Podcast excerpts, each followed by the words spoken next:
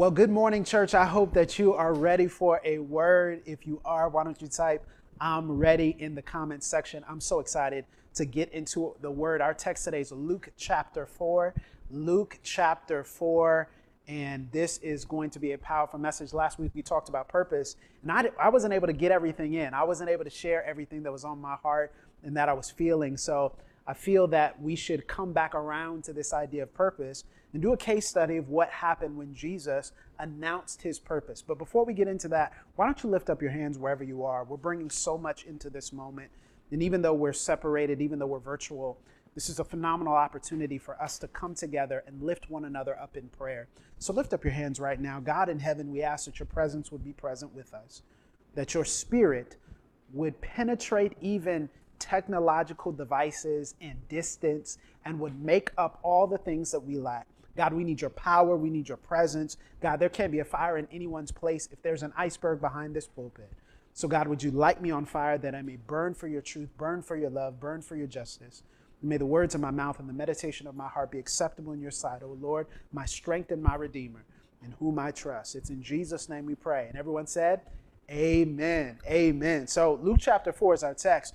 You know, a few years ago, I recognized a certain phenomenon. It was actually probably about a decade ago. And I started to see popular preachers and ministry leaders talk about one particular word. And this word became something that spawned all kinds of sermon series and sermons and, and discussions and even live chats, streaming services, whatever it may be. It, it sparked this conversation. And it's one word it's the word haters. Lift your hand if you've heard this before. Your haters will become your elevators. You ever heard something like that? Put a hand up in the chat if you've ever heard anything about haters in church. And you know, it, it drove so much of our conversation, our theology. We just started talking about haters. We didn't know who they were, where they came from. We just started talking about haters. Everybody had haters. And it became something that we were so involved in and enveloped in.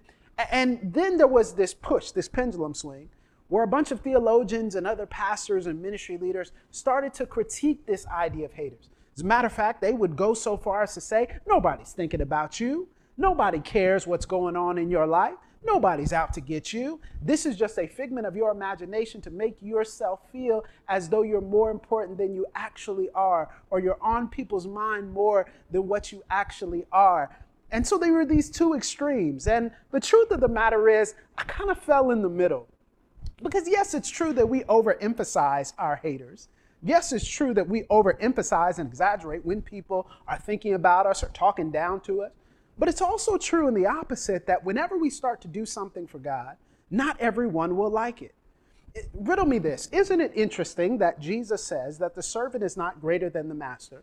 And if it's true that the master is Jesus, and if it's true that people hated Jesus, what do you think is going to happen to us? what do you think is going to happen to us when we decide to follow Jesus?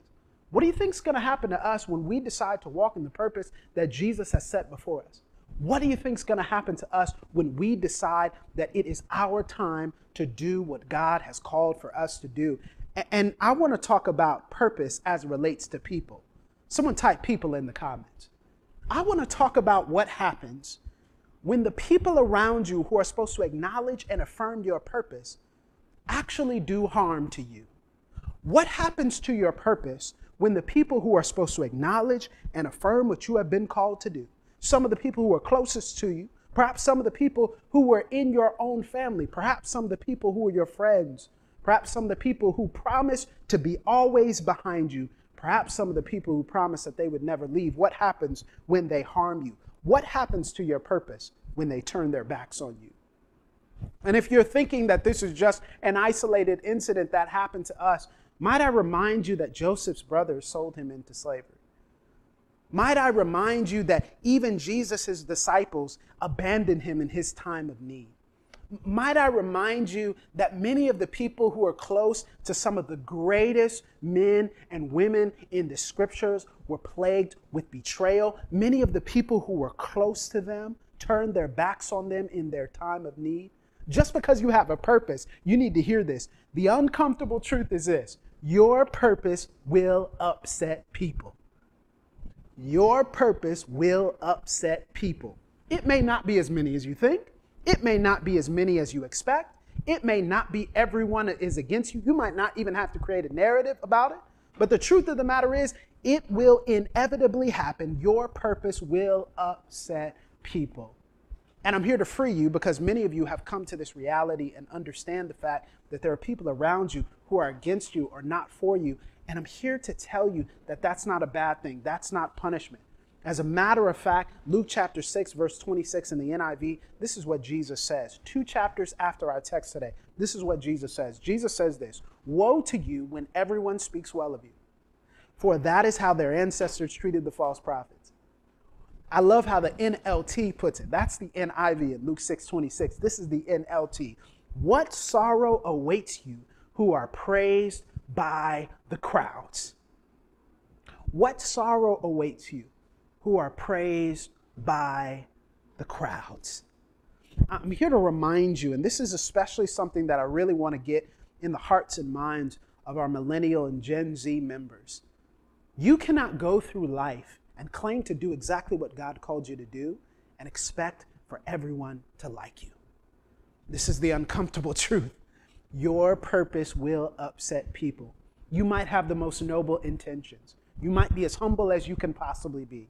You might be as self effacing. You might be as unassuming. You might push away the spotlight as much as you possibly can.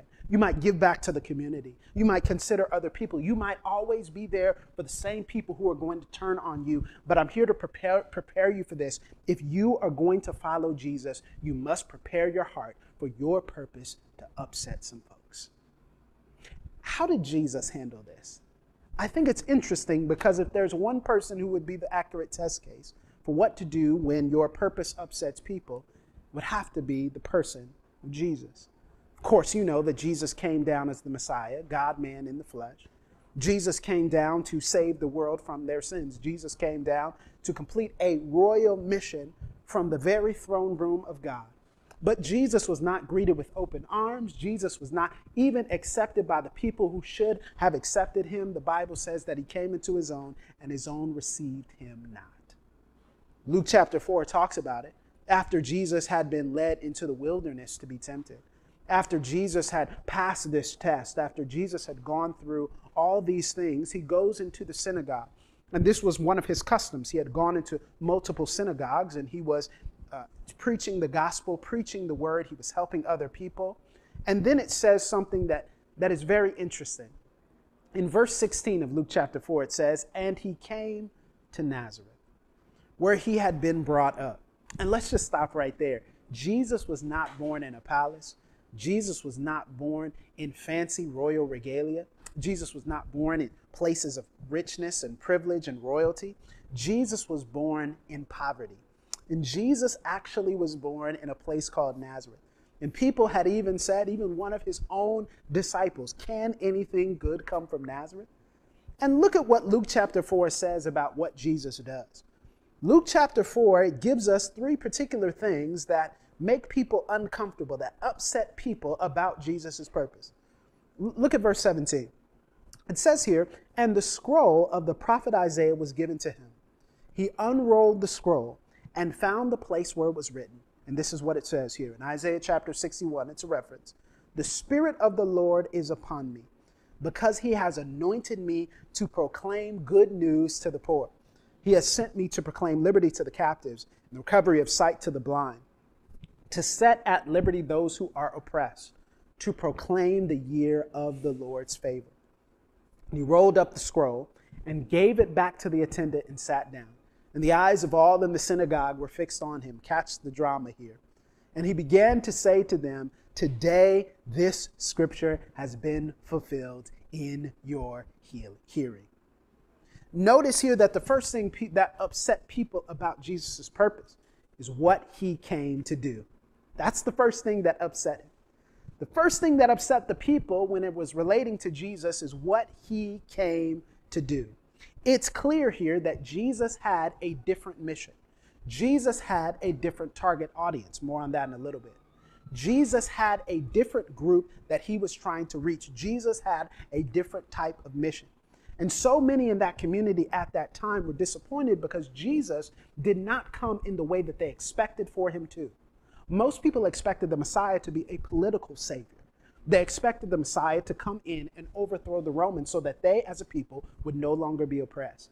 Most people expected that Jesus was going to come in and overthrow King Herod and overthrow the Roman regime in some powerful, triumphal moment, but Jesus didn't come the way people expected. So, for Jesus to use Isaiah chapter 61, which is all about a predictive prophecy, which is all about the Messiah coming, and to look at them and say, Today this scripture has been fulfilled in your hearing, it must have meant the most confusion and disequilibrium that they could receive because the Savior of the world was not doing what they expected him to do.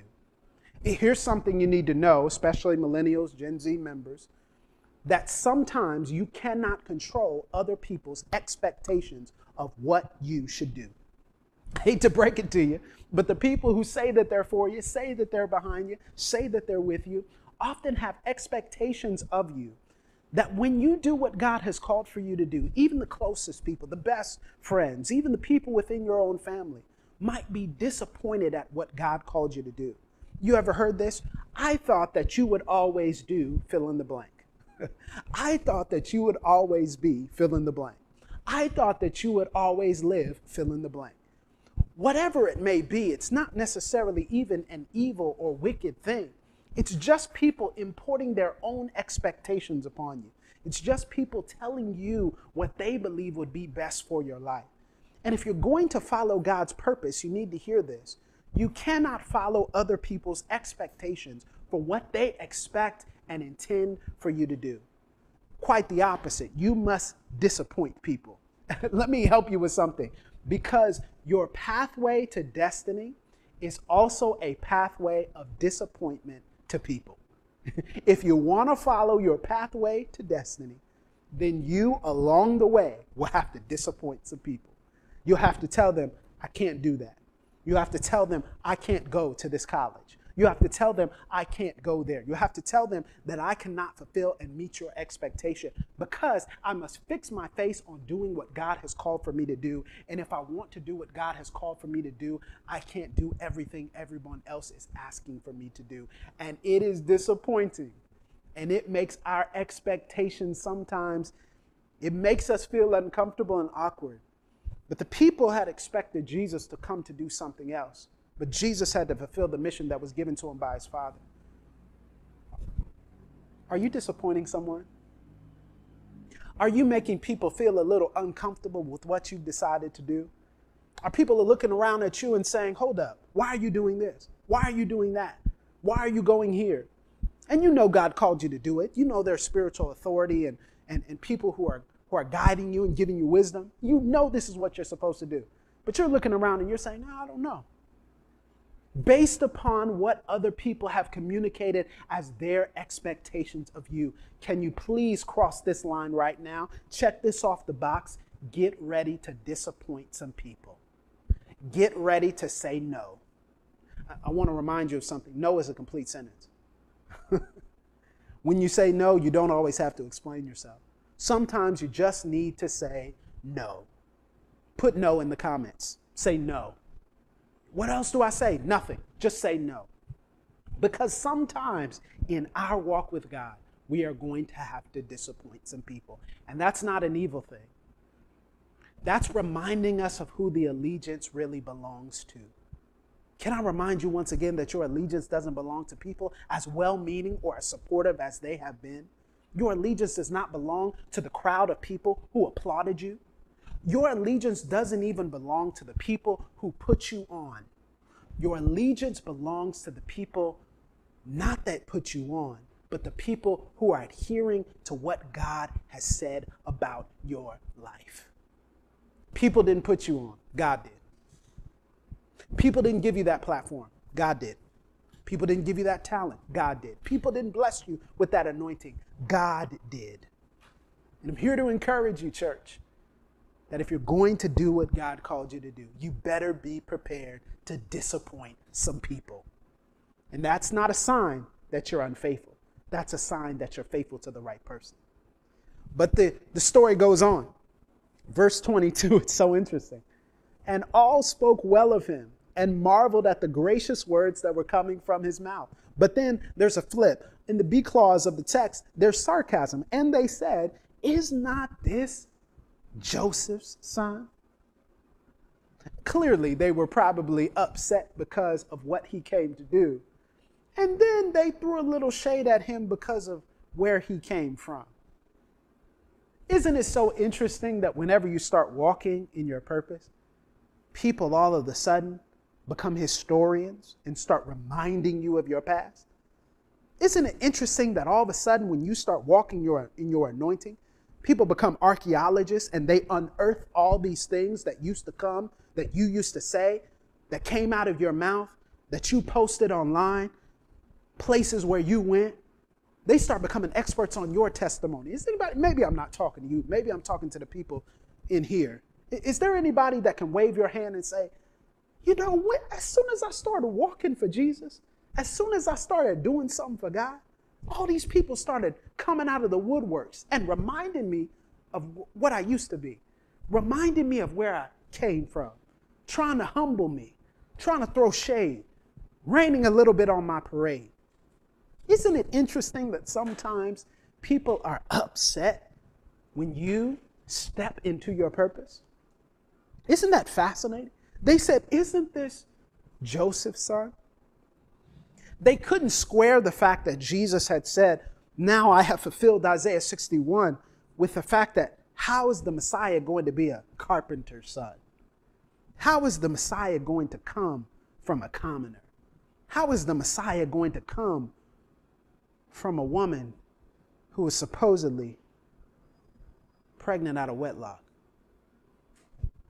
How could it be? How could God use someone like this? This is dripping from their question. You have to see between the lines. It's dripping from their question that they see this as being something that can't be reconciled. There's no way that the Messiah would come from a carpenter. There's no way that the Christ would come from one who handles wood. There's no possible way this could happen. What is it that people remind you of? Is it where you came from? They remind you of what you didn't have growing up. You, you realize everyone's not some massive success story, not some Hollywood fable.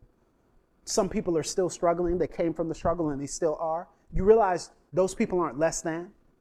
If you're watching and that's you, you're not less than. You realize that, right? Do people remind you of the fact that who do you think you are? We remember you when. We remember what you used to do. We remember what you used to say. Now, because you're following God, you think you're better than us.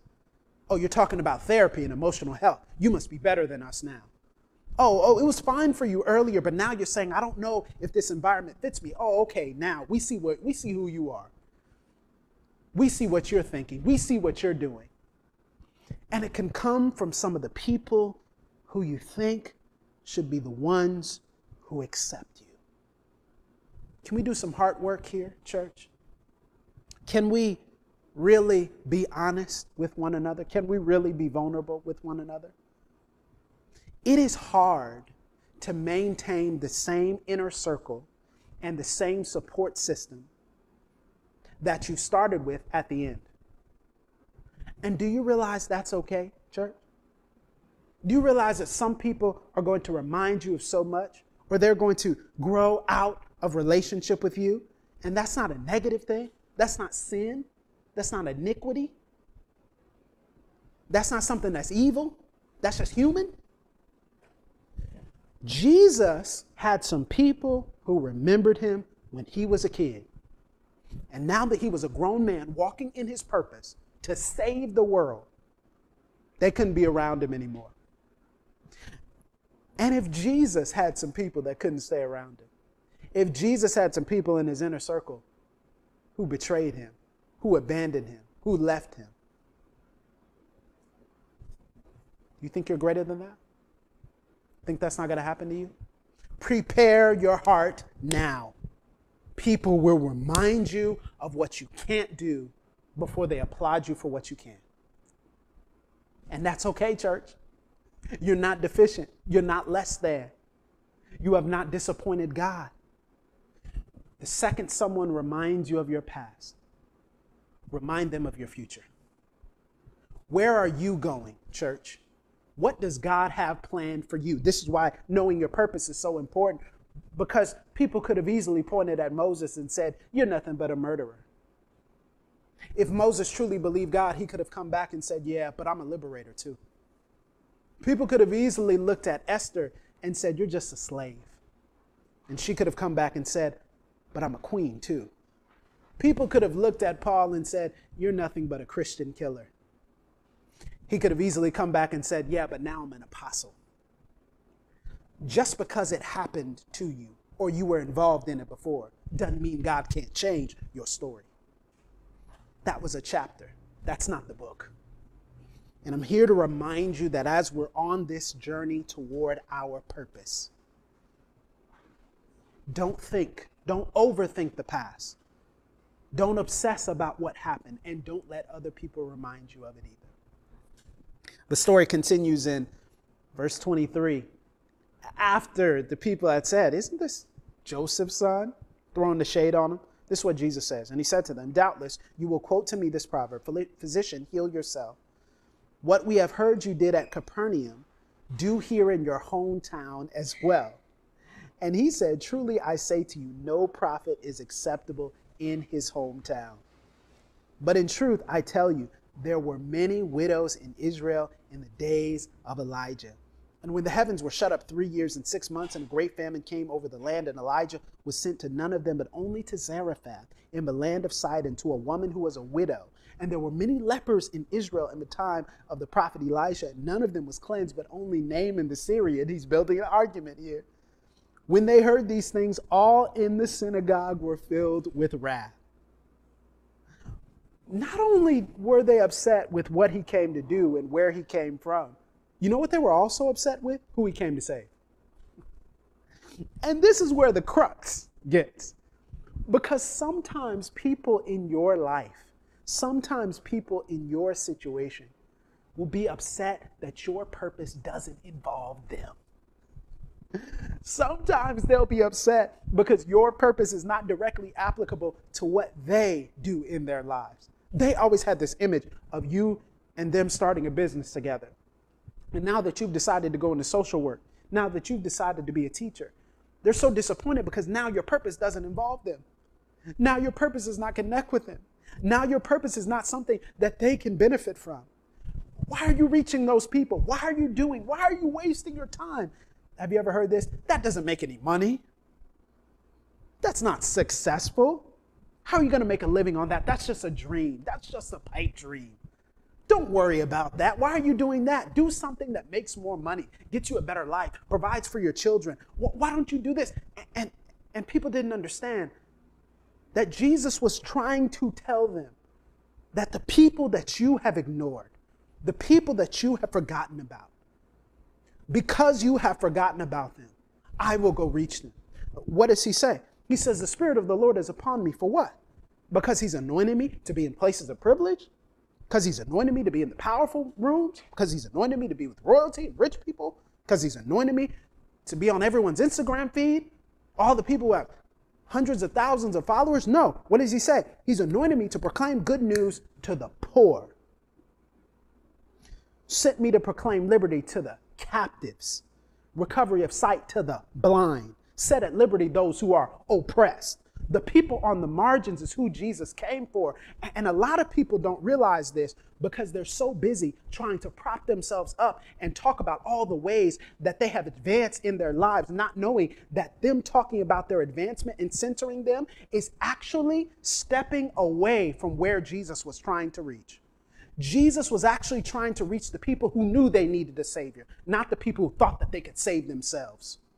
Jesus didn't come for those who said, I've got it all together. He came for those who said, I don't have it all figured out. Jesus didn't come for those who said, I can make it on my own. Don't worry about me. He came for those who, who can say, I don't know what's going to happen tomorrow. And likewise, your purpose will often be people. It will involve people that you don't expect, that maybe even the people around you don't like maybe even the people around you have ignored. Your purpose is going to upset people. Maybe it's what you do. Maybe it's where you came from. Maybe it's who you came to save and encourage. But I'm here to give you some good news. If it's true that your purpose will upset people, that's the bad news. Can I give you some good news? Your purpose has nothing to do with who accepts you. God is not looking down from heaven saying, All these people have turned their back on them, I can't use them.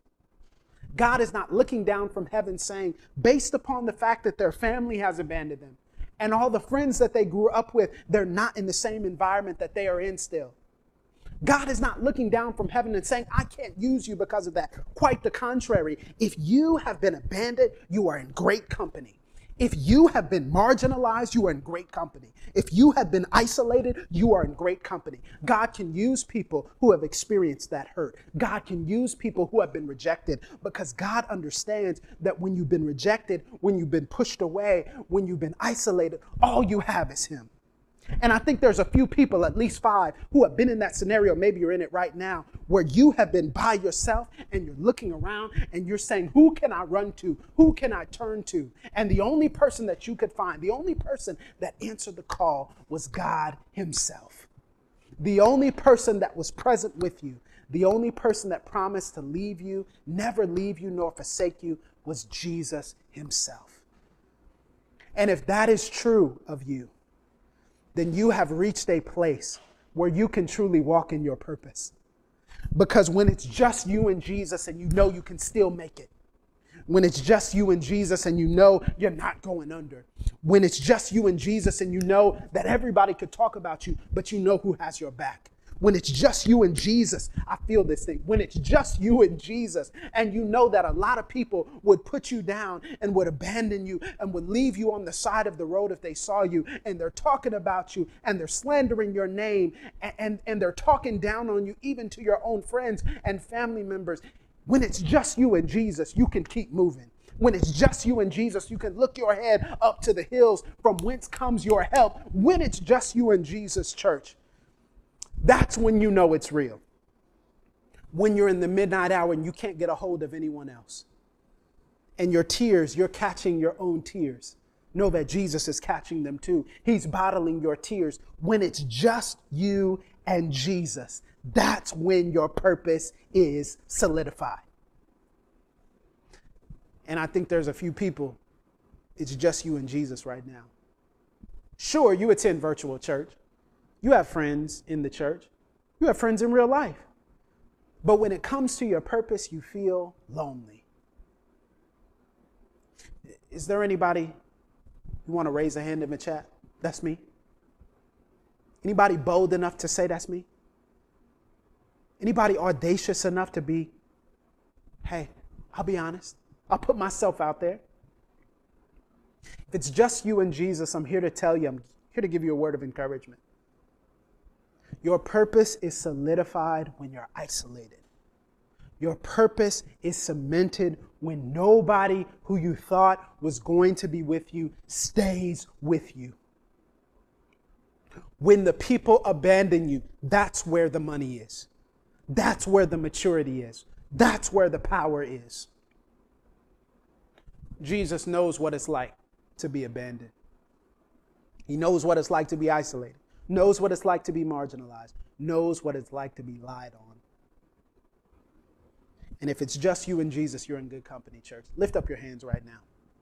Father, I pray right now for those who, who are saying in their hearts, maybe crying with their tears, standing up with their legs, whatever they may be doing. I pray right now for those who say, right now, in this moment, it's just me and Jesus. I pray that they would feel the Spirit of God this week stronger than they have the entire year. I pray that you would show them that you haven't forgotten about them, that you would impart into them your wisdom and your love and joy that says, It may just be me and Jesus right now, but I know I'm not by myself. I know I'm not alone. I know I can keep going on because Jesus is keeping me moving. I pray for every single person who's in the midst of pain, who's in the midst of transition, who's in the midst of heartache, who's in the midst of betrayal, who's in the midst of deception. God, I speak a word of healing upon them. I pray that they would feel as though your presence is right there with them. That they would not feel on their own, even though in human terms they should feel that way. I pray, God, that they would feel empowered, that they would feel liberated, that they would feel encouraged, that they would feel strengthened, that they would feel sharpened, and that they would wait on you. Because just because we've upset people doesn't mean we're not walking in our purpose. Quite the contrary. God, you have not placed our worth and our value in people's opinions. So may we be free. And may we be free to walk in whatever you have called for us to walk in. In Jesus' name. Amen. Amen. Church, your purpose will upset people, but be encouraged. God has not forgotten about you. God's not taking an opinion poll on your life. Continue in what God has called for you to do. I love you, church. See you next week.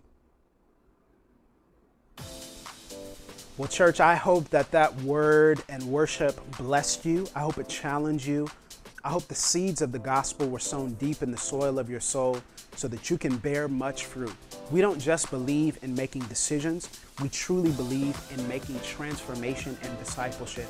So if you made a decision for Christ today, I hope and desire that you would reach out to us, that you would type home in the comment section of Facebook or YouTube we genuinely want to reach out and talk to you and encourage you and walk with you on this spiritual journey. And when it comes to salvation, I just want to make this clear that it is just a prayer away. That the Bible says that if we confess with our mouths and believe in our hearts that God has raised Jesus from the dead, we will be saved. And salvation is the most important decision you can make the decision to follow after Jesus. It's not just a momentary statement, it is a lifelong commitment. It is a heart transformation. And so, if that's you and you desire a heart transformation, it is as simple as lifting up your hands and saying, Jesus, I know that I'm a sinner. I know that I've gone against your way. God, I desire to follow after you for all of my days. I desire to lift up Jesus as my Lord and my Savior. And I know that Jesus will change my life forever. It's as simple as that. You don't have to use my words. There's no power in my words. The power is in the confession and in the belief. And if you prayed that prayer again, type home in the comments. We would absolutely love to talk with you and walk with you along this next stage of your spiritual journey. Thank you again for tuning in. If you did not have the chance to give, I want you to click the app uh, link or the giving link up in the description or in the pinned comment, whether you're on Facebook or YouTube. That'll take you directly to places where you can set up a one time or recurring gift if you want to sow into the kingdom. There's no compulsion. We're not trying to scheme to get money out of you. That's not our desire at all. At all. We just believe in giving and in generosity because it reflects the heart of the kingdom of God and also so that ministry can be done. True ministry can be done as well. Well, church, I hope to see you next week here at the NDCC Online Worship Experience. Same time, same place. We are going to be here, and I know that God is going to meet you. I pray that God stays with you, that it's not just here on a Sunday morning, but I pray that God stays with you throughout the week. I speak blessings upon you, the power and the peace of God upon you as you go into real life now. Go and apply and do what God has taught you today. Well, this is Pastor Tyler, on behalf of our entire team, thank you again for tuning in. We'll see you next week. Be blessed. Hello, New Dimensions family and friends. This is a special day. This is Pastor Tyler Burns' 33rd birthday. My, my, my, it's a surreal moment as I think about 33 years ago. One month earlier, I had just entered into full time ministry as an assistant pastor and uh, one month later, he was born. He was birthed not just into a family, but he was birthed into ministry and how prophetic it was that 33 years later he would be leading the church that I founded 29 years ago. Pastor Tyler was so proud of you. And sir, we say happy birthday to you.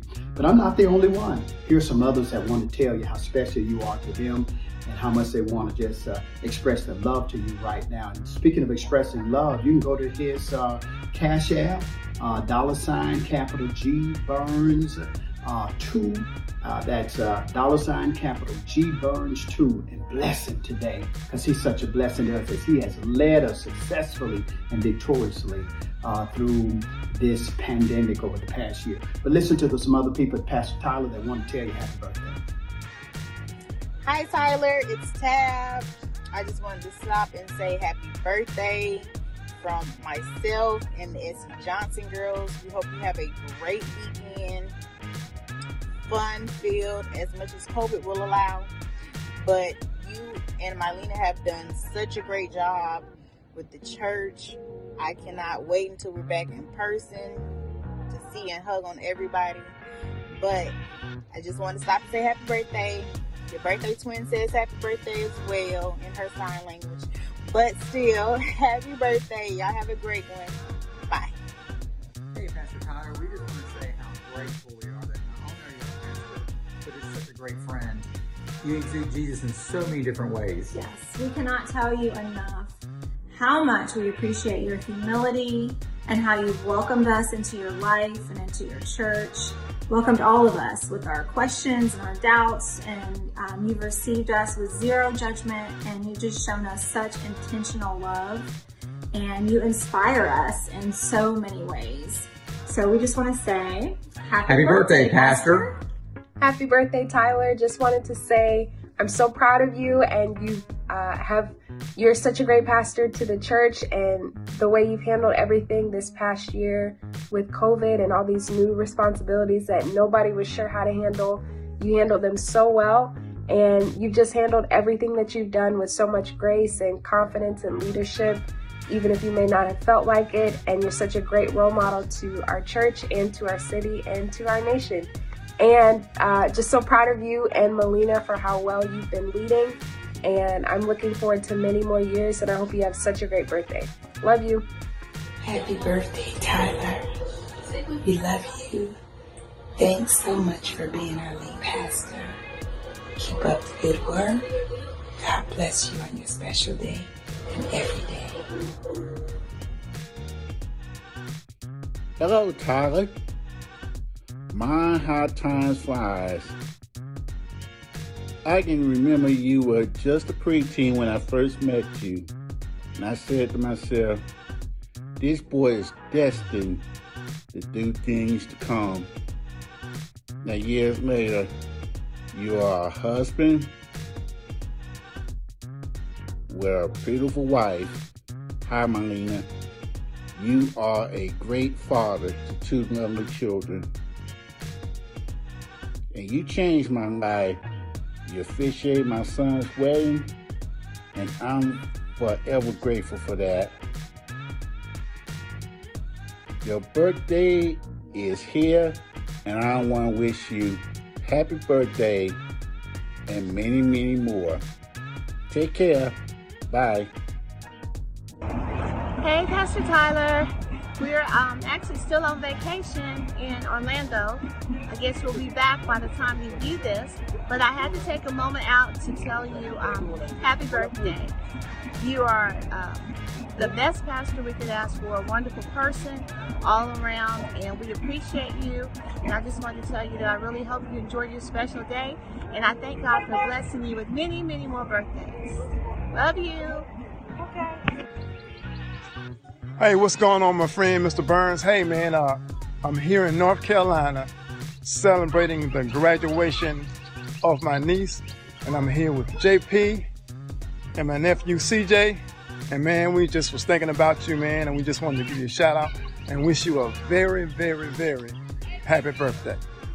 Happy birthday, Tyler. Hey, we'll see you, man. Be blessed. What's up, bro? How you doing? This your boy, Mr. C here from the 850. I'm chilling. I wanted to say happy birthday. Shout out to Pastor Tyler. Happy birthday. Hope you're doing well. Thank you for leading us in worship and praise and truth and moving the church forward, moving the community forward. This birthday wish comes from the entire Hendricks family, this birthday celebration wish. So I am proud to be a member of New Dimensions and serving with you. And we are as a family. So thanks again. Have a very special happy birthday. Peace. Hey, cousin. I just wanted to, me and Reese just wanted to thank you and say happy birthday. And I love you and appreciate you for all the encouragement over the years that you've been giving me. What's up, Tyler? It's your boy Reese. You know, with my boy Billy out here.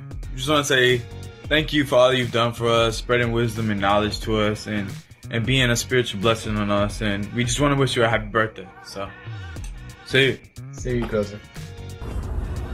Hey, Pastor Tyler. It's Rick and Sean. Uh, we wanted to wish you a very happy birthday.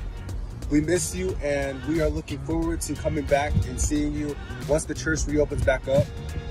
Because I know it's been a while since we were able to see you in person. But we love what you're doing, and believe us when we say we're still watching. Happy birthday, man, Tyler. You're an awesome pastor. And God bless you. Happy birthday. Happy birthday, Pastor Tyler. See ya. Hey, what's up, Pastor Tyler Burns? This is Dwayne Crocker. I love you so much, bro. I just wanted to wish you a happy birthday. I pray that the Lord just continues to bless you. You're such a blessing to everybody else, man. So, yeah, love you, dude. Enjoy your birthday. Hey, Tyler, I wanted to tell you happy birthday, and I hope you have a blessed birthday. And thank you for all the things you've done for me and for the church. And have a blessed birthday. Happy birthday, Tyler. I just want to say that I'm um, so proud of you and just so honored to to be your brother and also be along you as you as the pastor you're leading this church in a new era with all the obstacles and all the challenges that have you know been presented to us this last year i'm so thankful for your leadership and your guidance and i pray that you have a double amount of years many more years um, as a father um, as a husband and everything that you're involved in in your daily endeavors and uh, I'm just so so thankful for you and, and everything that you do for us, um, this church and um, our family. And um, love you, man. Happy birthday. Tyler Burns, Tyler Burns, Tyler Burns. I really don't know like how much more can be said about your incredible character, your love for the Lord, your love for the people, and your endless fight for the culture. You are one of a kind. It has been my joy to serve underneath you in my time in Pensacola, but to still be disconnected to you in the faith and to know that you are a person that my husband and I can always call if we just want to chop it up or if we just need a laugh or um, if we need a quick word of inspiration. Tyler, you really are a gift to this world. And I am so glad that the Lord has preserved you to see another birthday. So we wish you all of the incredible blessings that the Lord has to offer. And even with all of the incredible things you've done so far, I just know that God has even more for you in this next year and in the future and beyond.